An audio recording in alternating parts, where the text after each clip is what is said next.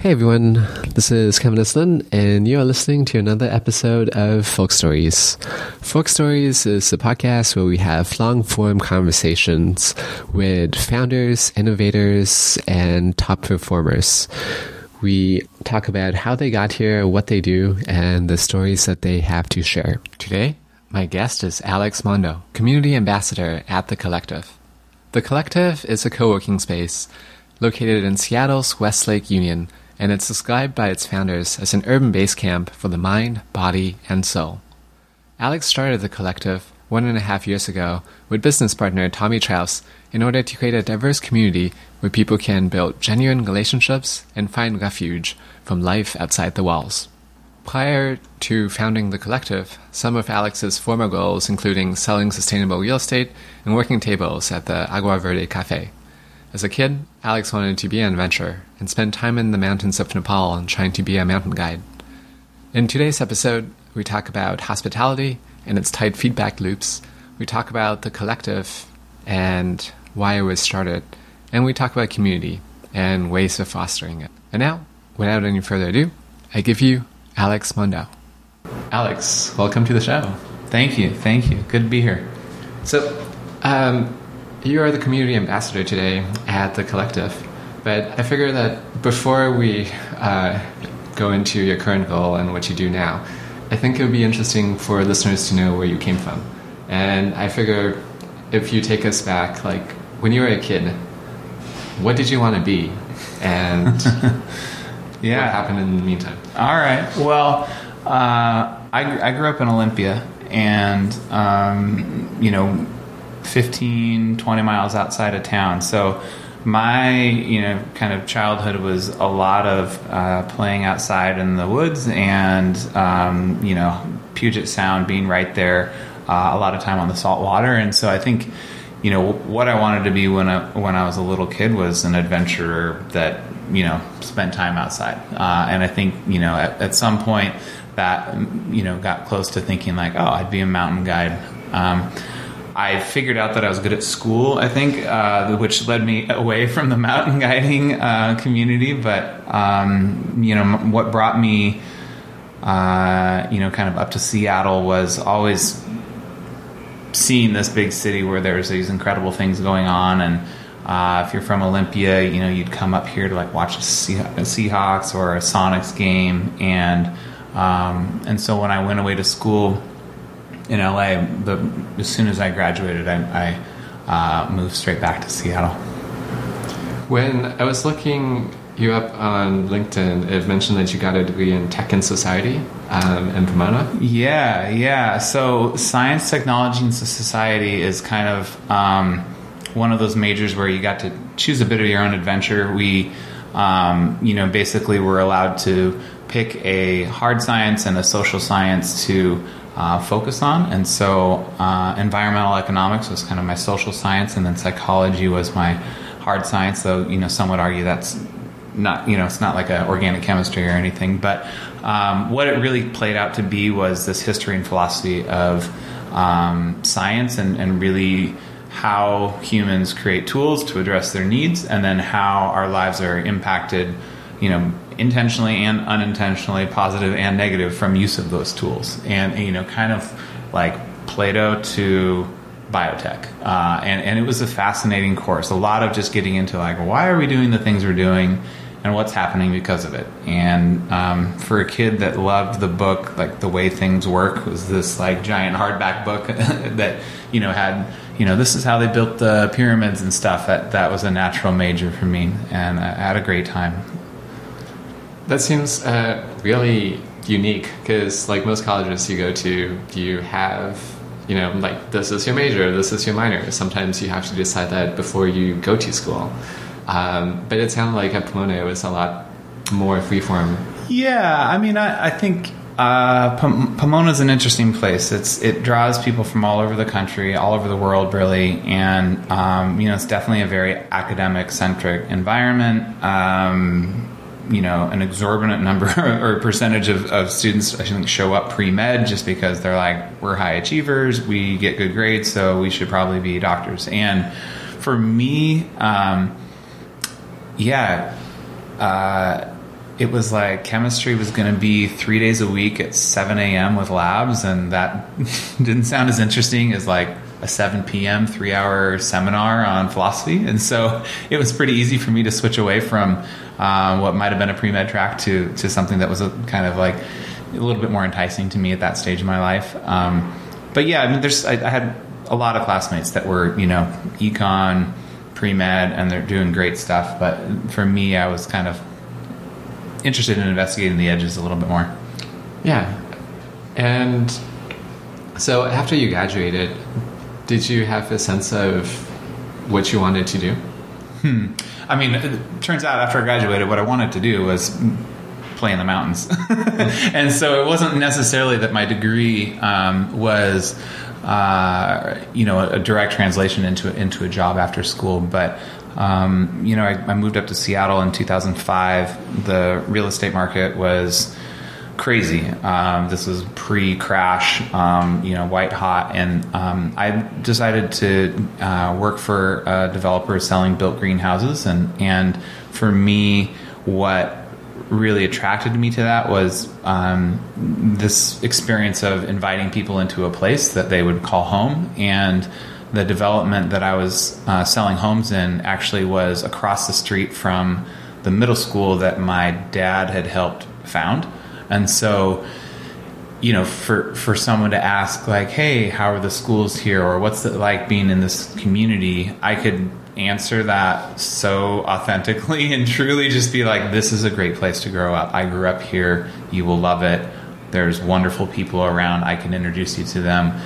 And what I learned then was I can I can sell something that I believe in, and and um, and then when the market kind of fell apart, and um, and I was moved to a different area in, in, Western Washington, and trying to sell houses in a place that wasn't home for me, uh, I really quickly realized I can't sell things that I don't know or don't care about, and so uh, I left real estate and. Um, and so I still was answering that question of like, what do I want to do when I grow up? And I spent a lot of time in um, in Asia, in Nepal, uh, trying to become a mountain guide or a mountaineer, uh, and uh, it Those would really, be the places to do it. Yes, yes. I mean, they've got mountains. They've got wonderful people. The people are uh, even more spectacular than the mountains in Nepal. But um, yeah, when I came back from that trip, uh, I I kind of was looking for a summer job, and and my um, my dad's buddy, um, I call him my uncle Mick. He was uh, running and, and owning uh, Agua Verde Cafe over in the U District, and so I, I kind of rolled in there thinking summer bartending job, maybe a month, six weeks, while I found a real job, and uh, I was there for five years, um, and you know basically ended up running all the operations side of things and um, doing a lot of support for the folks that are making that that food and, and and service, and so I was kind of the like behind the scenes operations guy and um, fell in love with the hospitality industry and just the experience of, you know, you could succeed or fail every five minutes for, you know, hours uh, in a row. And, and your feedback loop was so tight that you really got to know whether you were meeting that customer expectation because you know the best way to manage a restaurant is to bus because you're picking up the plate and you see what they ate you see what they didn't you know when the last time you set that table was so you know how soon they you know were served their food and um, yeah, I got hooked on the hospitality, uh, and and that that started to become the kind of like shaping force. And what I wanted to do when I grew up was um, create experiences and, and support people having a great great experience. There's so much from what you just said. Um, first thing, when you talked about going into the bartending role temporarily, and then five years have gone by. Mm-hmm. Um, personally I've had lots of those experiences. and I remember like when I graduated from college, one of my mentors, a professor, uh, he talked about how like basically, you know, you turn around, you turn your head, and then 40 years have passed. and while it's not quite that extreme, it's just, it's really easy for time to pass by mm-hmm. as you're mm-hmm. doing these things. Mm-hmm. When you talked about um, busting and, mm-hmm. and hospitality and how you, you know, constantly get feedback, I'm curious when you started, like, what were some of the things that you took away? Like, what were some of the lessons that you learned to do or not do as you serve people? Mm. Well, I mean, first and foremost, folks are showing up hoping to have a good time. You know, very rarely is someone walking into the restaurant saying, I'm looking forward to having a shitty meal and being frustrated with my service experience. So give people that opportunity to have the experience they're looking for. Um, and not, you know, what that means is, you know, you don't necessarily have to say, you know, the customer's always right. Like people are happy to have some framework to their experience. You know, the idea that you can do anything and we will serve you anything is really actually confusing to people. You know, give them give them things that you know you think you do really well, and they're very inclined to say, "Great, that's why I'm here. I, I actually want to have something that you do really well." So if that's tacos and margaritas, then you know, bring people in the right direction, and, and they're going to be pretty happy. Um, you know, the other thing is really recognizing that, uh, and many times at, at a meal someone is hosting and the experience of being a host when you're at a restaurant is you're a little bit out of control of some things and so recognizing if there's someone there that is trying to put together that experience and then supporting them um, within the framework of what you can do you know? Um, that that at, especially at agua verde was such a fun thing to do because being in such close proximity to the university we had our regulars that were coming from the medical school or from um, the professors or, or, students that were you know working in the fisheries department that all those kind of um, buildings that are down there on Portage Bay. But then you also had every year you know graduation. And so you have the student who is bringing their family to their favorite place and now you have the parent you know, who's kind of like, yes, I'm going to pay for the meal, but I don't really know how this works. And the students like trying to show them the ropes. And so it's always fun just to kind of see some of your customers that you get to know over a couple years, then, you know, kind of add this more context to their lives. And I think that that's what really, for me, um, I love is when you get to know someone and then they trust you enough to start bringing more of their family or friends or colleagues in to share that experience of service that you've kind of built with them, that trust that you've built. Yeah, it, it seems like you move beyond this transactional relationship into something that's more community like. Uh, absolutely. I mean, I think that if we can, I mean, big picture, right? Globally, if we can get less transactional and more relationship based, we're going to. Uh, I mean, get to know each other better, which hopefully leads to treating each other better and, and making this a better place to live. And, you know, I, I think when you're in right relationship with um, the people around you and, and maybe starting to pay closer attention to the place around you, then uh, a lot more things fall into you know fall into place around how you can uh, be a positive contributor to you know your immediate community, uh, those relationships that you're engaged in, and then hopefully maybe even like that regional. Um, I mean, that regional landscape, the way that we treat the Puget Sound, you know, the way that we treat the forests. That that for me is what um, I really tried to bring forward with the collective is that sense of place and celebrating it, so that uh, we really, you know, can take advantage of this opportunity. That is, hey, we have this massive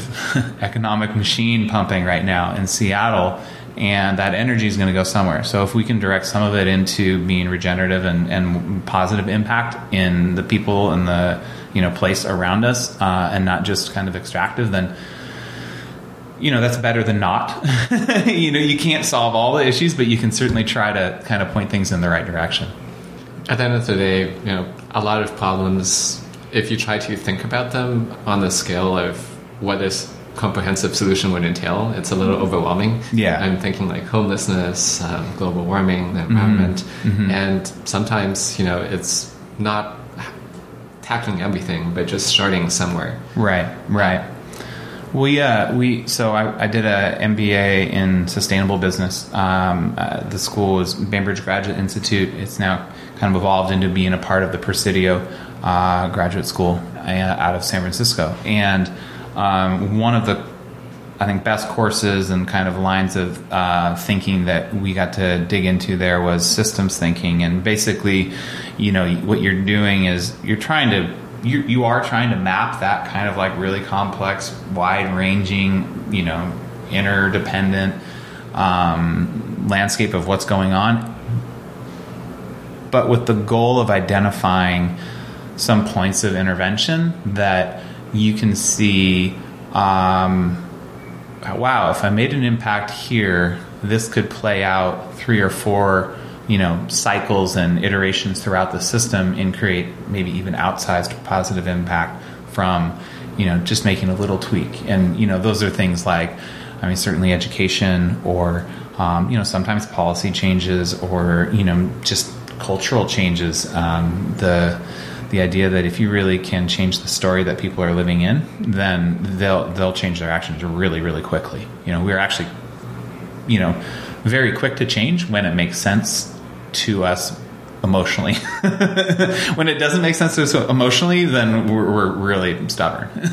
yeah, I think. I mean, history has demonstrated that people can change quickly. Um, and but it seems like you know if I recall like big moments, it's usually around times of war. Um, like think World War II, um, and then the Manhattan Project, sending mm-hmm. a man to the moon. Mm-hmm. Um, I think with those, some of my takeaways from those, those situations is that people as a society can like focus all their efforts on a few things and really do things that are quite spectacular. Yeah. But then at the same time, like the things that get people to that point often seem to be much more destructive in nature. Crisis, yeah. And yeah. something I've always wondered is like, can you get that same level of support, of involvement without the destruction? Yeah. Well, shoot. I mean, I guess two two thoughts on that. One, like I think the you know the impacts of World War II and the negative externalities of kind of the hyper industrialization and like chemical, um, I mean, just dynamic level of transformation that we can put our physical surroundings through using chemicals is, is kind of mind blowing and it was kind of necessary to win that war, but it also had huge negative impacts. And, um, you know, you you can go down to Georgetown and realize that we basically like sacrificed the Duwamish River to try to win World War II by way of you know airplane production down there, and and you know we did a similar thing to the Columbia River Basin down in Hanford to you know try to put together. I mean this nuclear program. So you know, World War II has kind of both created some of the most incredible technologies, but also some of the most you know negatively impacting ones. Um, I think that the well when you're creating those tools and you start moving at that pace you, you, have a hard time you know kind of taking a moment to pause and saying is this a good idea to make this? You know there's so many examples where we're like wow maybe we didn't need to make that tool. We could but did we need it? And um, so sometimes you know now we're facing that i think with our information technology um, and, and and it's it's scary sometimes, and you're like, wow, are we making tools that we don't need just because we can make them, like just because we're clever? Um, and uh, that's what I love about circling back to hospitality is that putting your energy into just the people side of things, um, it's hard. It's it's harder to get off track when you're mostly looking someone in the face and seeing emotionally how how did they experience that? Did they have a good time? You know, and and hopefully at the end of the day, most of the people that came in had a great time. Yeah, I totally agree. I find that um, having spent some time traveling um, to different parts of the world, it's it doesn't matter where the other person is from but if you can be in the same room and share a cup of tea or whatever it's mm-hmm. a local custom, like it is really hard to walk away from that without seeing that person as a person, as a human being. Yeah, yeah. Um, yeah. And I guess now would be a good point to talk about the collective. Mm-hmm. Um, and I would say that for people who might not be familiar, how would you describe the collective and what it is that you're trying to do with? Hmm. I mean, the kind of philosophical uh, description would just it, the collective is a place to be yourself, and and, and what I mean by that is that uh, we really want to uh, extend that invitation um, to to come and interact and enjoy and celebrate and play to as many people from different backgrounds, um, experiences, perspectives, ages as possible because that richness that is the diversity of thought and uh, perspective and motivation and interests is, I think, really the magic of what it is to be part of a community that is you know not necessarily as homogeneous as as we might find our families to be, or the, the towns that we grew up in to be, or or maybe in the industries or the offices that we work in.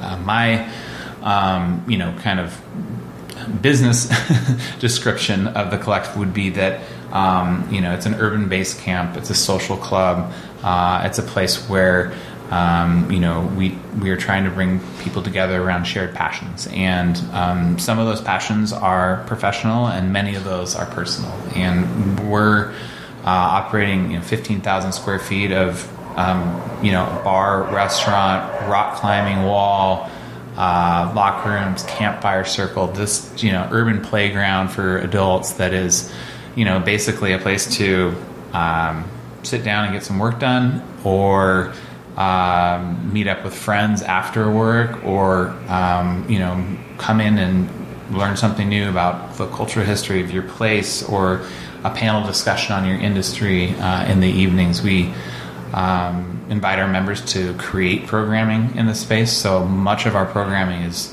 actually co-created. Basically, our team is facilitating for our members and their interests. Um, and then we try to find great um, community partners to bring in um, content that we can kind of share with people maybe in unexpected ways. So, um, you know, that might mean, um, you know, folks from the Seattle Symphony playing. Uh, I have this memory last fall. The you know the symphony is doing the pop up, and we've got you know world class classic violinists playing this incredible piece, and five feet away from them, on you know the bar TVs is the Seahawks game going um, on Monday Night Football, and half the people are watching the football game, but then they're turning and listening to the, the violins, and I'm like, this is a great mashup because some of these people never would go listen to violins, and now that now they've had this incredible experience, and at the, same time, people that maybe are are looking for that classical musical experience are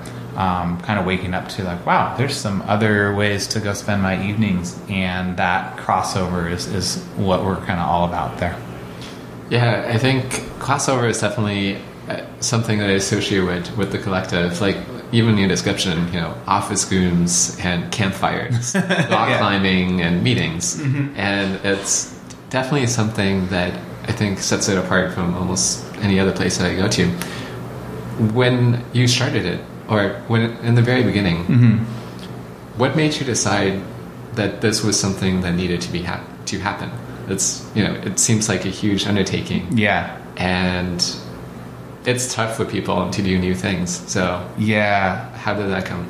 Well, really, like I think many entrepreneurs, that you know the inclination to to to build a community space, a third place, came from feeling that need personally. So moving to Seattle in 2005, um, you know, from Olympia, where uh, I really had a pretty established community. I knew people. I could run into someone at the store. Um, you know, there were relationships that extended beyond just um, people that might be in my class or something. And um, when I got to Seattle after after college, um, I was working back down in Olympia, but I, I wanted to live in the big city, and so what um, I moved in with my friend Tommy, and what we kind of quickly realized was, wow, you know, if we're not meeting our our people, our community at our jobs, then you know, and we live in this apartment um, downtown, then we got to walk out the door of the building, and where do we go? You know, what, where, where do we walk in?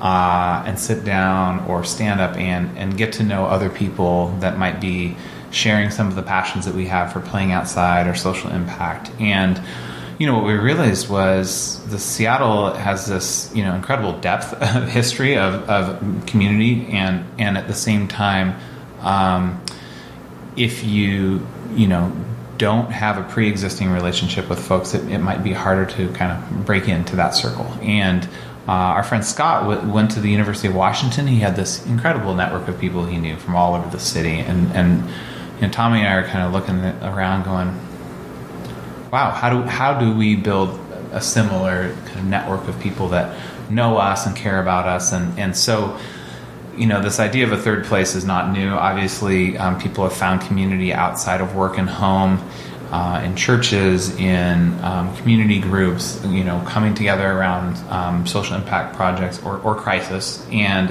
um, being hospitality kids, we were like, well, you know, we could just make a really cool place and people would probably want to come and hang out. And it took took a while to evolve that uh, idea into something that was, you know, financially viable and and you know um, something you could build a business around. But um, it, it it was always what we came back to. Well, you know, we would be working on different jobs or, or um, working on different projects, but the you know the the conversation of the collective was always the one that came up if we are sitting on a chairlift or on a long drive or um, you know, going out for a beer and thinking like, wow, wouldn't this place be cool if it had this or that? And um, so, so it was a it was a big undertaking that that that we um, took a long time to, to develop. But it was it was probably ten years from the first Google Doc to like the grand opening party, uh, with a lot of uh, you know steps forward and back and sideways and pauses in between. But um, still an incredible journey to have been on and, and, be in right now. You know, we're just coming in on a year and a half since we've opened, and it's been one of the more rewarding experiences professionally for me is to mostly have the team that we have uh, that I get to work with every day. Do you remember when um, you decided that you know the collective was something that you guys wanted to work on? Was that something that then you immediately jumped into, dropped everything you did, and started working full time hmm. on this, or was it more of a gradual transition? No, it was it was a gradual transition, and and and I, you know, there were uh, a number of years when I was managing uh, at Agua Verde, and we were talking about this idea, and um, Tommy was. Um, you know, working in the private club industry, but in a little bit more of the traditional setting, and um, and Scott was working in the real estate industry, um, and you know, so we, we would share ideas on what we were seeing and, and what kind of opportunities might be out there. Um, but it was always kind of just like idea level, like not, wow, we're going to quit our day jobs and go do this. Um, I decided in 2010 to go to business school, and um, the collective, you know, business model was my entrepreneurship project. So I had some incredible help from classmates at school that you know kind of took on you know my dream project as our you know class project, and we uh, you know we did the market studies, we did the financial modeling, and um, we did the pitch competition, and we made the deck, and we you know we were like graduated, ready to think, oh yeah, we could go get investors now.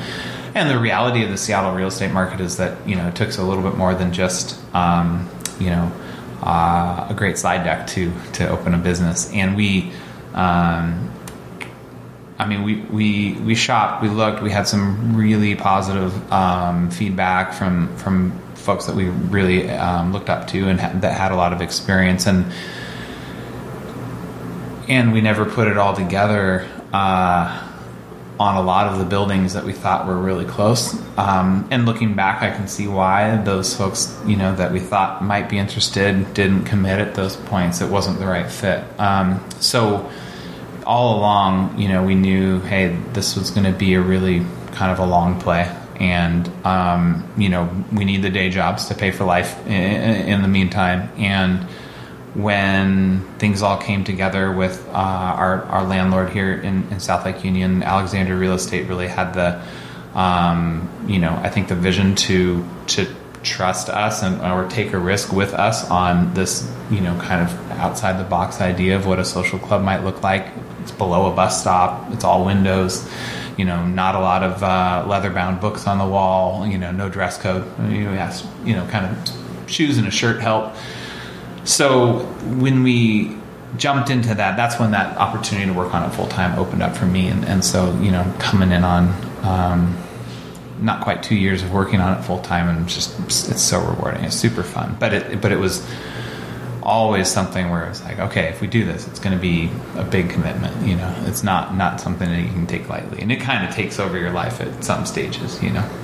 Yeah, I, I can only imagine. um, right now, you're known as a community ambassador mm-hmm. um, at the collective, and I'm wondering, like, what does that mean?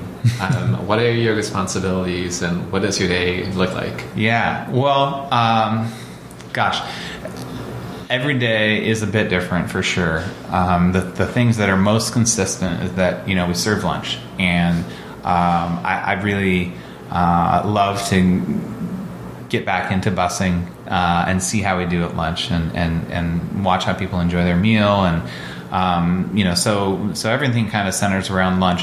In the mornings, it might be communication. Um, or, or meetings, some planning, some you know programming or events.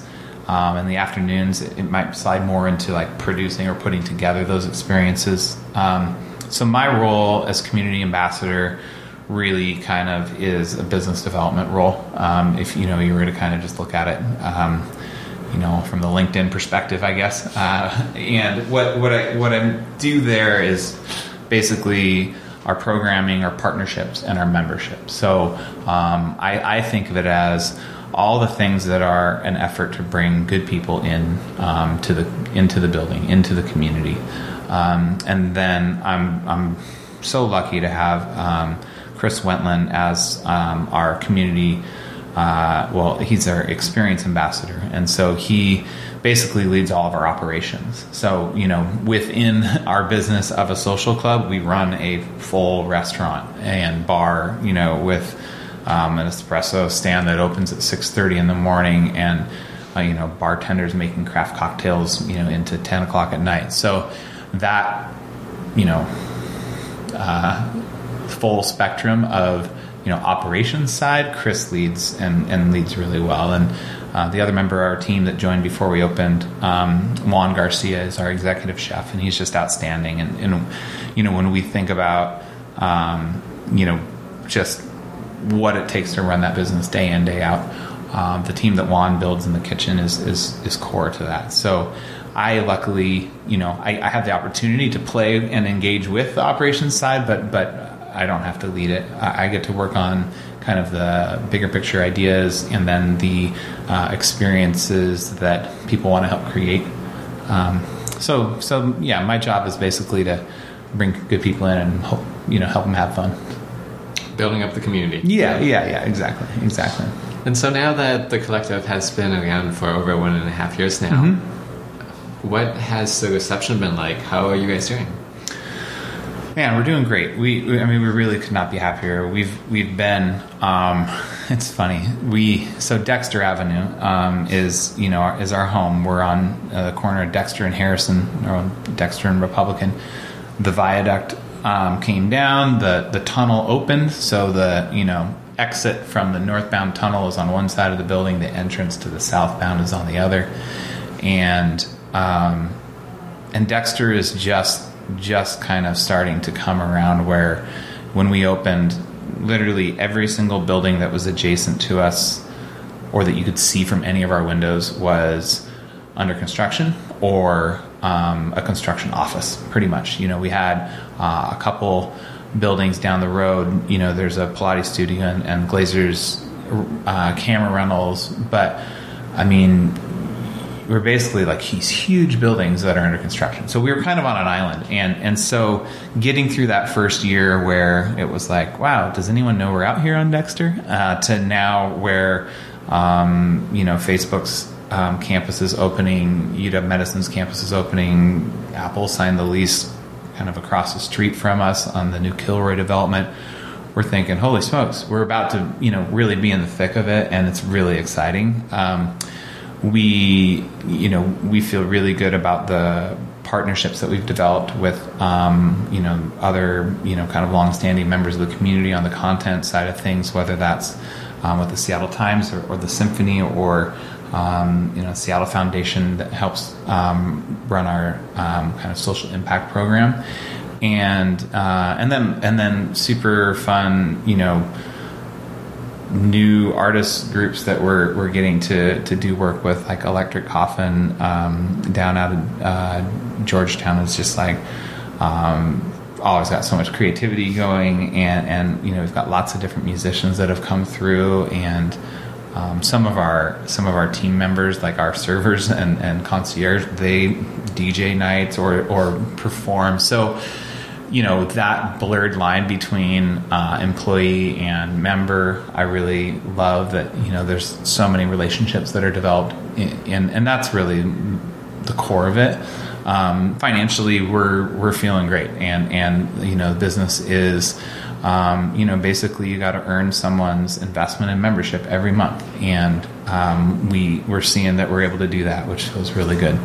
Um, just like any business in seattle the um, you know the kind of overall like expensive living in the city is hard on people sometimes and so you know we do our best to to you know fit into the landscape of like yeah people got busy lives they got you know demanding jobs they want a place to relax a lot of pressure on income but at the same time you know we think that we're kind of in that place where we're really high quality experience that can be pretty affordable and fit into your into your week yeah, I think when I first heard of the collective, or I guess like nowadays, if somebody were to tell me like we're going to open up like a space where people can work and hang out, um, the thousand pound gorilla in which we are actually currently sitting in yeah, yeah. is like the WeWorks mm-hmm. and like all mm-hmm. the other co-working spaces. Mm-hmm. And so I guess on a business side, if you know, if I was an investor asking you like, there, you know, WeWork is huge, like yeah why would people um, like what is a collective offering that is distinctive from that? Right. Well i think what what we know is that going going back to that hospitality side of things um, that's what we do best. You know um, we're, we're to have wi-fi. We're to have lots of places to plug in your computer and charge your devices and we'll have good places to sit. Um, but we're not to try to out office um, you know a co-working space so you know you're not going to find printer services and mailboxes and tons of private meeting rooms. You're not going to run like a five person tech startup out of our space and grow it to 20. Right, that that space WeWork crushes. They do really well, and we're not trying to do that. Um, we're also not, you know, an incubator, so we're not going to be, you know, kind of that like heavy, um, you know, educational programmed with mentorship leading to, you know, hurdles and milestones that get you into the. I mean, those those organizations are really good at what they do, and so we take the energy that we you know might otherwise uh, you know burn trying to catch up or compete with them and put it back into like this should just be a place to be you and um, what that means is that uh, you know when you walk into the collective you hopefully immediately experience that um, there's just a level of kind of relaxed that that that you get from people there, and and, and you know that starts starts with our team, starts with the design, um, but then translates into um, you know supporting members so that they can feel relaxed. You can't just tell someone, "Hey, relax." You know, you got to really show them that you're going to be taken care of. You know, sit down, make yourself a home. If you got people coming, we'll get them to you, um, and that um, that's where we try to kind of separate ourselves. And, and, and the programming calendar is designed to bring, I think, great new experiences that are maybe on the edges of your passions that you hadn't been exposed to, and some things that are just like, yes, I am a photographer, and you just brought in an awesome lighting expert, and I know how to shoot food now better than ever. And that was just something that you know was on a Tuesday amazing, right? And so we try to have those types of programs um, regular, recurring, so that people really know, hey, I, I hang around, good stuff's coming, and um, and I think our investment in those those things separate us from something that's a little bit more productivity focused, um, and, and or something that is uh, you know, the, the other end of the spectrum, right? Things where you're selling the exclusivity. And, and we really try to be as inclusive and open as possible and not say that, you know, membership is based on status, but membership is based on kind of intention and values of, um, you know, generosity and love and engagement with each other. And, and that seems to be working really well for us. That sounds really smart, like, both from the business sense and also from what you want to achieve. Mm-hmm. Um, mm-hmm. And, you know, something that we keep talking about is community. And I think that is such a strong place to be in just because, like, especially in Seattle, where it's a city known for the Seattle freeze, and it's also a city that has just so many new people coming in all the time. A lot of it from tech, mm-hmm. and something I hear constantly, and I've experienced myself is, you know, I'm in this new city. There's so many people. I don't know anybody, and where do I get started? And so, but one thing that I've always noticed in like a lot of co-working spaces, you know, I don't think there's nobody says like we don't focus on community. Right. But then what happens is, you know, you all show up, everyone has work, Right. You hunker down, Yeah. and maybe you'll talk to someone during a happy hour, but that's about it. Mm-hmm. It's actually I find really hard to get adults to talk to each other when they don't know each other.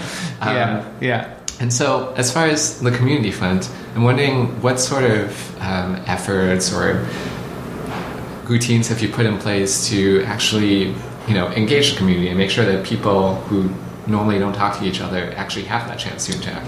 Right, right. Well, I mean, it starts with listening to your your customer, your and for us, that's our members, and and what um, you know when we sit down and have kind of an open conversation about what brought you here and, and what are you looking for and, and you know what are you into. Um, it's really simple things that people actually are kind of like saying, you know, it would be really cool? If you introduced me to someone else over coffee. And you're like wow okay we can do that you know? Um, but then you actually have to do it you know? So we, we do a member to member connect where just hey you know raise your hand say yes i'm interested in having coffee with someone. Tell us what times of the week are available to you and you know something you're excited about and then you know you get enough folks that that kind of give you that info and then you start pairing people up and and um, that's just a simple you know kind of hey, now that Tim knows Sue, um, Sue might introduce Tim to all of her other friends that um, could have shared passions with him, right? Uh, the other, the other thing that we've really discovered is that people are more interested in experiences that are in that like 8 to 12 person um, size rather than oh i went to this 80 person event. It's like the size of the event is not actually what's attracting people to them. Um, so when we look at um, uh, a meditation workshop or a um, you know coaching like personal coaching consulting hour or something when we have like eight or nine people i'm looking at that and being like oh awesome folks had a probably had a really high quality experience.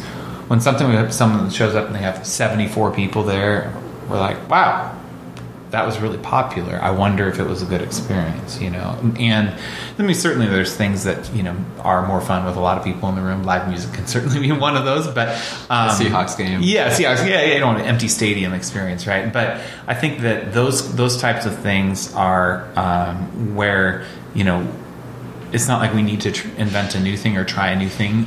Every it's just doing it consistently is, is probably more important than than uh, a new thing on the calendar every week. Is is kind of that uh, repetition so that people can you know expect it. If you missed it last week, hey, it's coming up again in two weeks. You know you're going to be able to meet people. The you know the hardest thing I think is you know basically we're like this little um, you know I call it like a little village within, you know, like a massive city, right? Because we've got about 1,500 members, and, um, you know, that means, hey, those are the potential people that could show up on any given night. Um, but they live in a city that has a million things to do. and, and so um, you have uh, just really full lives. And, and, you know, knowing that, you know, with, you know, family, um, with travel, we've got a lot of members that, you know, are in all the time, and then you're like, wait, where did Bill go? Oh, Bill's been in New York for two weeks because he, you know, runs his business there too. Or so things like that, where you're like, you re- you just realize like, wow, the patterns of of um, folks' lives, maybe especially in South Lake Union, is not as like just kind of set. Like, oh, I basically work a ninety five, you know, nine to five, like fifty weeks a year. It's like, no, sometimes I'm in you know Chicago and pitching, and then oh, I was in Shanghai, and you're just like, wait, what? you know, like I do a nine to five. Yeah, just not in the same yeah, yeah, yeah, yeah, exactly. Uh, so that's that's kind of interesting. Is, is just trying to track people down to you know where you're like, oh man, yeah, I really think you should meet someone, uh, and then the calendar roulette can get crazy. You know, so sometimes you're just like. Wow, we're looking for one day to have lunch, and we're in mid October. You know, yikes. Um, so you know, those are the challenges, the modern life, I think, and just people are, are busy.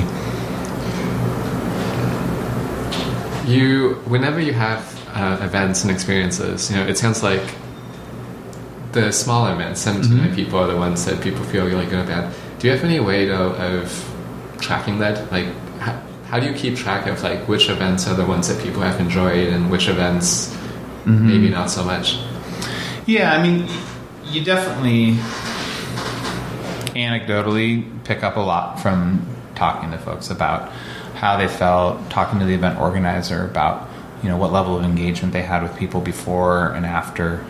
Um, and then we you know we survey our members and, and we ask you know what what stood out as um, you know a uh, you know outstanding experience for you? What's, a, what's what was a peak experience? What's something that you'd remember next month and reference you know as like i'm glad i did that um, those things you, you, you kind of take note of and say okay well, let's make sure we have um, some experiences that fit in that framework again on the calendar um, it's hard i mean it's hard to get people to fill out a survey, right? So to some degree, you you're just trying to um, you know read the room, so to speak, and say like, okay, yeah, that felt good, um, and then and then you, you know you, you, do track your attendance and all, and all that to to to really kind of say, okay, well, you know. Maybe even more importantly than did seven people go to yoga uh, or 70 people go to you know the show but they came back again to the same event the next week or the next month, meaning like, hey, they, they made a note in their world to prioritize against all the other things they could do to do this again with you. So um, you've really delivered some value to that, that person there. And so pay attention to that. Now that you've been running the collective for a while, what have been some lessons or changes you've made since when you first opened? Hmm. Well, you know, I think one of the things that we thought um, initially was that there would be. Hmm, how do I say this? I think I thought people had more time than they actually do. So while we have a lot of our programming um, being member led, um, the bandwidth that you can ask of folks within the context of the rest of the things they have going on um, might be a little bit less than I, than I thought. And so one of the things we've we really tried to do is, is streamline the ability to put put some of these events and experiences together, set expectations really clearly, rather than say um, and this kind of goes back to the like kind of freedom within the framework kind of thing. Like rather than say like, okay, what event would you like to put on among 100% of the possibilities in the world? And you kind of have that person look back at you and going like, oh man, I, I don't know. I thought you were the professional here. Um, so so what we've really tried to do is say, okay, let's not package the experience, but certainly provide the framework to be like, okay are you looking for an event that fits into this mode where it's like content driven or is it interactive driven? Is it small conversations? And then I think the other thing that we really learned was um, people, there, there's a demand for just space to host your your crew. You know, a little not huge private events, but small private. Events. People like want to get 20 people together very often. So we've had to learn within you know basically a two very large rooms, how do you host two different groups of 20 people that want to hang out with each other? Not necessarily don't want to see another group around, but, you know, kind of have a, their own program that they, that they want to do. And so we've had to get really um, creative in ways that we host and, and, and manage our space in that way that hadn't necessarily been on my, you know, kind of radar as wow, this is going to be a big challenge. Um, and then the other thing would be, you know, there is a demand for um, space to, to take a meeting or record a podcast. And so one of the one of the adjustments we made is we had this art studio that artists were excited to apply to be the artist in residence, and members were excited to have them. But those artists that um, were kind of getting chosen to be our artist in residence uh, were were very successful artists and had their studio at home or in another place that was really dialed, and so it's hard to say like, hey, you should also set up another studio for three months. So what we what we kind of shifted away from there was saying this is not going to be an art studio, but we're going to have an art program, and we're going to partner with uh, Shunpike uh, and and try to provide support for artists and experiences within the arts community for our members but not necessarily think that we're going to have you know 200 square feet of you know kind of paint on the walls uh, with someone in there painting all day every day. That so that was another shift for us where we are like, oh yeah, this is not actually serving the purpose, which is to engage people with each other around arts. Now I think our model is is actually much stronger than that. And you know, an empty room is always a hard hard thing to kind of justify. Where you're like, wow, how do we get that you know activated? And and so we're always tweaking on that front. Yeah, an empty room, especially in South Lake Union, right? definitely hard to justify. Yeah, rent's not cheap down here. Yeah. Um, when you were talking about having using the same space for multiple conferences or multiple groups, something probably not something your mileage may vary, but mm-hmm. one thing I've seen at a conference, which I thought was kind of neat, was you had a giant auditorium. Mm-hmm. Like this is for thousands of people. Yeah. But they had three separate tracks, and so what they did is silent disco style you had a little, little, headphones, and depending on which presenter you wanted to focus on, you can switch tracks, and you can switch between sweet tracks. Yeah, yeah. I, we did we did silent disco for a party. Uh, I'd never heard of it before. We, we we we had it, and it was a huge hit. People loved it. Um, yeah, it's funny that that is the the biggest challenge. Really, is when when an event is going to be content driven. Someone needs people to be quiet and be focused on what they're saying for more than 30 seconds. Okay that you know they kind of need their own room and, and that's the, that's the biggest juggle is you know making sure people are able to deliver their message in, in their you know format that they'd like to without asking someone that's having dinner to um, you know decide to learn about something that they're not interested in. You know. so how do you navigate that today? Well we i mean it's funny. This summer we we opened our patio, so we have um, experiences on the patio now. Uh, we've had some pretty fun like um, dating game. We call it uh, partnership with uh, the Evergrey, and they run um, this this event called Modern Love. Um, so we've had that on the patio, so that hey, there's a dating game going on. It's got 50 people at it. They're talking on the mics. They're joking around, and you know, 10 feet away, but inside the, the wall is normal dinner service, and, and both those can happen in parallel with each other. Um, other times, you know, it, it is about figuring out, hey, what what room is best for for this, and and and you know, sometimes it means resetting expectations around like, hey, not everything is going to happen main center stage. You know, you've got 17 people coming you're not going to give a 45 minute speech on main center stage to 17 people in a room that's designed for 300 you know and, and just kind of like talking people through that and they're like okay yeah, i get that um, so you know just more communication basically is how you, navigate that yeah that's I think a lesson that I keep learning in multiple contexts is communication. yeah, yeah, it yeah. comes down to communication. Yeah, totally, totally, and, and, and you know, finding the right communication communication um, medium for for who you're trying to communicate with. You know, one of the things I've, I've learned is,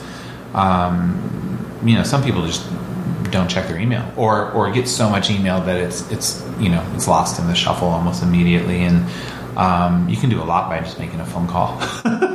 yeah, uh, it's always a good reminder. Oh, I sent this person three emails and they never responded. I called them and they answered, and we made a plan for you know tomorrow. And you're like, oh, I just needed to find the right mode to communicate text message or phone or whatever it is. Um, and then I, the other thing that I that I've really enjoyed about being in South Lake Union and you know in this in just being in the city is like a lot of times it can be really hard to plan a meeting 10 days out right? Everyone's got things on their calendar. Oh i got a buffer against this. What if that meeting goes long? I, you know i might want to take the day off to go skiing or whatever it is but like so many times if you're like hey can we meet tomorrow for 20 minutes? People are gonna be like yeah no problem. I'll be over there at 10.30 okay great done. And and so the, that short term like last minute meeting is always uh, kind of a fun thing to, to turn out where you're like oh maybe i don't need to make as many plans and fill my calendar for next week. I just gotta as i go through the week get in touch with the people i need to schedule something quick. And um, it's actually you know you can stay in a better flow that way um, so that's been kind of a fun um, way. And you know, it's nice to basically just be able to invite people over to coffee because we've got great coffee and we're just right there, and people seem to you know be happy to drop in and have a space that's casual to do that. Yeah, I think it's Warren Buffett who like he has this policy where if you try to book him like a week in advance, even like he just won't do it. Yeah. But if it's like same day, then he'll have openings. Yeah, it's just like because the future is flexible, but the present you actually know what's going right, on. right, right.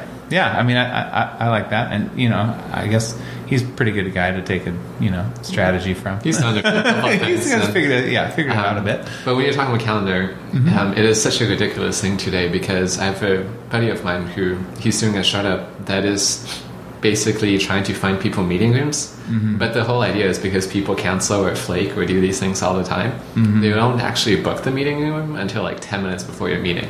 And so the idea is like to optimize the amount of space and then Yeah. they'll send you to the closest room depending on where people are. Yeah, yeah. Well, I mean, even like us trying to schedule this conversation, it was like, well, when are you going to be traveling or not? And and you know, uh, when we when we connected like a month ago, we probably could have been like, well, tomorrow afternoon. Yeah, okay, that's fine. You know, so I mean, it's it is it is a it is crazy how fluid you know folks' schedules can be. And, and sometimes how, how fluid they need to be like things come up you know like especially we always i mean we take the approach of you know family first and and so you know when there's things going on that you got to be focused on your people focused on your people and then you know we've got enough depth of you know people that know what's going on to to, to cover things but um, you know hopefully you have that resiliency within your organization too where any you know more than one person could take the meeting you know uh, different in like freelance solo entrepreneur world but um, you know it is kind of fun to, to realize oh, if I step away from this, actually, it's better to have one of my team members lead lead this project. You know, they've got the right bandwidth for that. And um, it reminds you that you're not alone. You have a community. yeah. Oh man, exactly, exactly.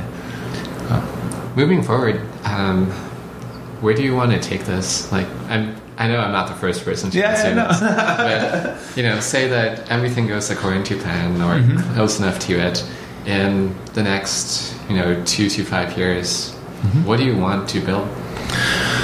Ooh, yeah. Uh, I mean, I want to build all sorts of stuff. Um, I want to build a house. I'm working on a house personally. Um, I I really, um, you know, I think that there's a lot of maturing of our um, community and culture at the collective as we stand today in, um, you know, on Dexter in South Lake Union. Um, I, I think that the need that we are meeting for folks is um, one that is not unique to uh, South Lake Union, uh, and and so I do think the opportunity to um, you know be a third place for for um, communities in other parts of the city or other parts of the country is is is a real one, and um, you know certainly one that that is exciting. I, I really don't know that. Um, you know, there is a plan that says, you know, this, then that, then this, then that, um, or uh, you know, then we go here, then we go there, and then you know, whatever. It's more um, finding the right partnerships and, and and opportunities to deliver. I think that high quality experience, and and and you know that means recognizing the right combination of kind of resources and market at the same time. And and I think one thing I really learned from um, I was riding my bike um, to get a haircut earlier today, and uh, just rode by one of the buildings that we that we had thought about, and um, just was realizing like, oh, we should not have moved into that building. It was a good thing that we didn't take that opportunity or that um, opportunity didn't solidify. And so being patient for the right partners in the right position is something we're super willing to do because um, you know pushing it in almost anything whether that's climbing or skiing or business or relationships is, is generally gonna you know put you out of out of whack a little bit down the road and, and you know you'll have to readjust anyway. So nice to just be patient and let things arrive when they need to That sounds like sound advice to me, and it seems like it's worked out well enough for you. Yeah, yeah. I mean, it has. I mean, there, there's always that, like, you know, when you see that opportunity is there, then go for it. You know, I mean, don't you know, don't be shy about when you say, okay, yes, things are in the right place. Well, then do everything to make it happen. You know, it's not be slow; it's just be patient. Yeah, look for the right Yeah, time. Yeah. Um, on the topic of time, we're getting to the end of this podcast. Uh-huh. So I'm going to move on to some closing questions, which I ask all my guests. And the first one is about something that recently inspired you. This could be something from your life or something that you've noticed around you in the world. Ooh. Well, last night, um, driving home, uh, we went out for my wife's birthday with her sister and, and their and their kids and um, and, and uh, my brother-in-law and just had a nice dinner. But we, we were coming back um, onto we live on Bainbridge and so we were kind of driving around by the water and just noticed how flat and calm the water was and and this time of year um, especially after warm days you get that um, bioluminescence and so uh, we you know it was late. It, i had to get up early. It did not make sense to be like oh let me cut my number of hours of sleep tonight in half. But we got we grabbed the paddles and went down to the beach and, and went for a paddle at night. And um, that I mean that inspired me. That was that was mm, uh, one of the best nature experiences um, that I've had in a long time. In not you know, not in a life that is not filled with playing outside, but where the whole point of what we were doing was just to experience the place. It wasn't to like we weren't like paddling hard or doing anything extreme. Like I mean, we we climbed last weekend um, and it was hard work, and you know we were up high in the alpine and. Um, it was a nature experience, but it, not in the same way. In that it, you know you had this like really hard working goal you were going towards. This was just like mostly just stand there and be quiet. That inspired me. uh, just just listening, just being there. And it seems like you know, it was just something that you found in the moment. And Yeah, yeah, yeah, yeah. Well, we couldn't have planned it, right? You, you can't plan like, hey, let's find when it's uh, next Tuesday night. Um, you know, it's going to be no wind and um, really clear. Like you, you can't plan Yeah, and we're not gonna, and we're not going to be injured. yeah, yeah, yeah, yeah. No, it's like uh, right now we could have an amazing experience. Let's do it. Yeah, It's like Yeah. climbing Mount Rainier in the summer. It's if the conditions are great, go for it. Yeah, I will. I made that decision on Wednesday night, uh, and then joined my friends that were had a campsite and were climbing on on Saturday. So I I, I also did that. yeah. My next question is: uh, What is something that people might find surprising about you? Hmm. Um, surprising about me. Well, I think I.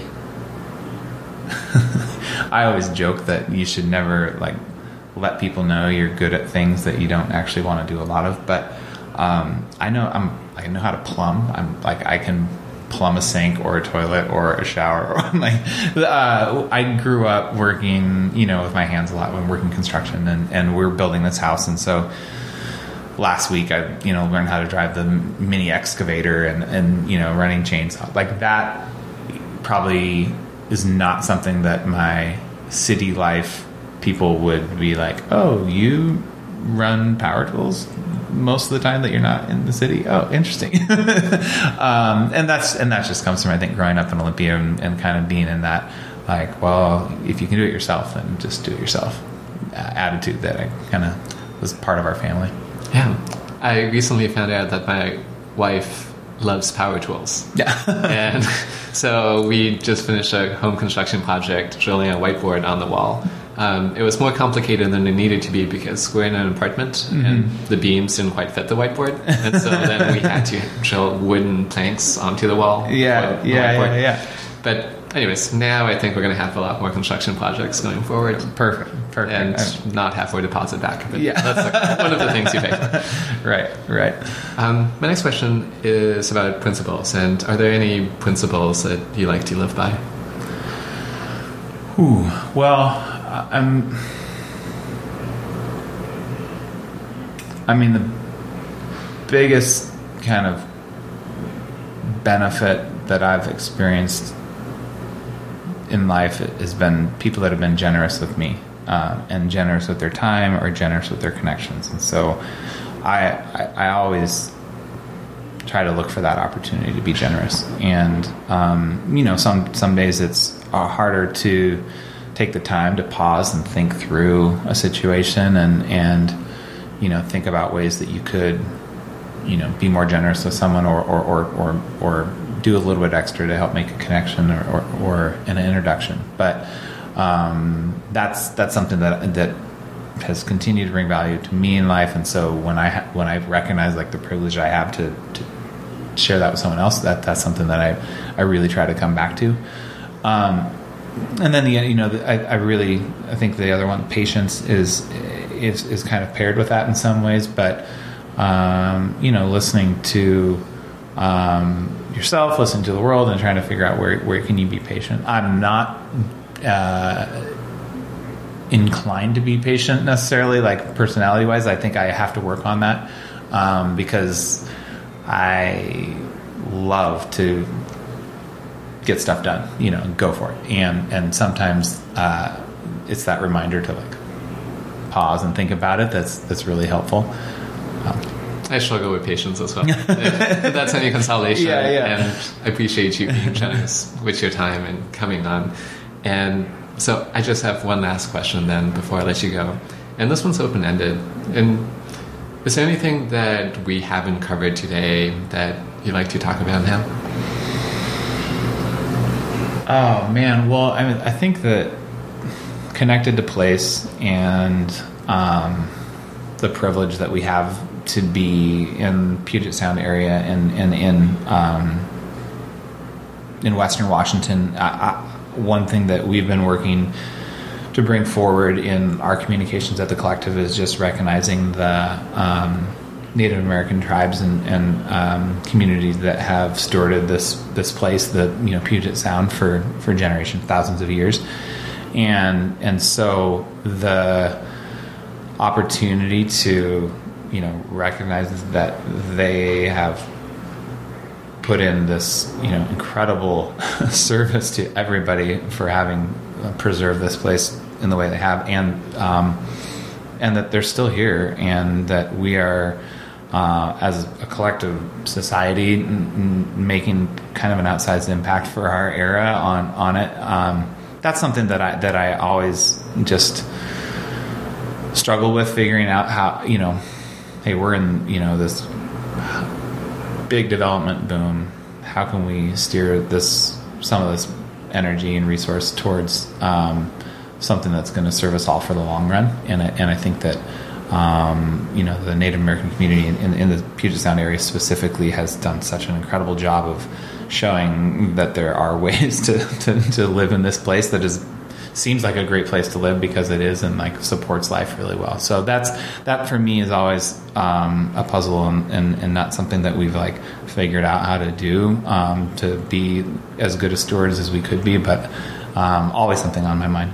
Yeah, and it's always something that is good to be thinking about, especially today. Yeah. And any day. In the meantime, thank you so much for coming on the show. Really appreciate it. Oh, it's been a pleasure. Thank you. Hey everyone, this is Kevin again, which is a few more things before you go. First of all, thanks for listening, and if you want to support the show, you can do so by leaving us a review on Apple or Google Play. That really helps other people find this show. Until next time, Hope you have some great conversations.